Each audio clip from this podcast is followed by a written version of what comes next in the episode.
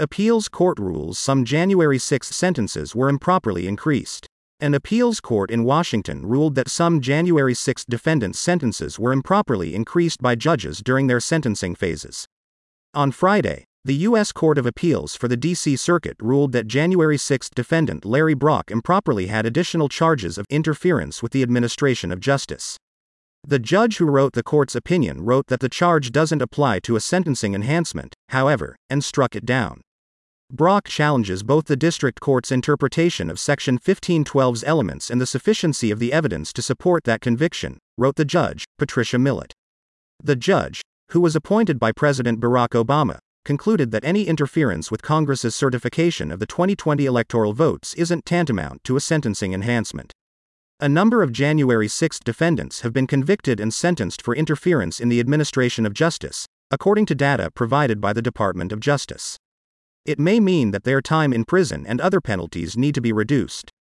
The Justice Department, meanwhile, has often asked judges to apply the enhancement charges to the defendants, saying that the congressional session on January 6, 2021, to count electoral votes and certify the election was the same as a judicial proceeding.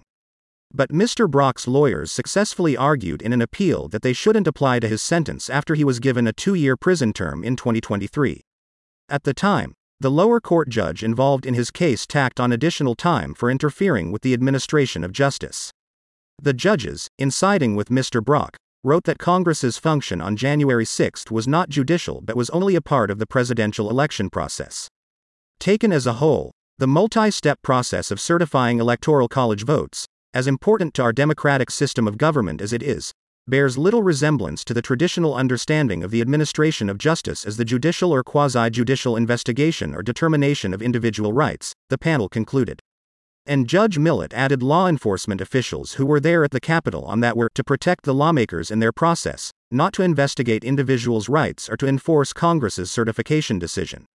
After all, she added, law enforcement is present for security purposes for a broad variety of governmental proceedings that do not involve the administration of justice, presidential inaugurations, for example, and the pardoning of the Thanksgiving turkey. This is a breaking news story. More developments will follow.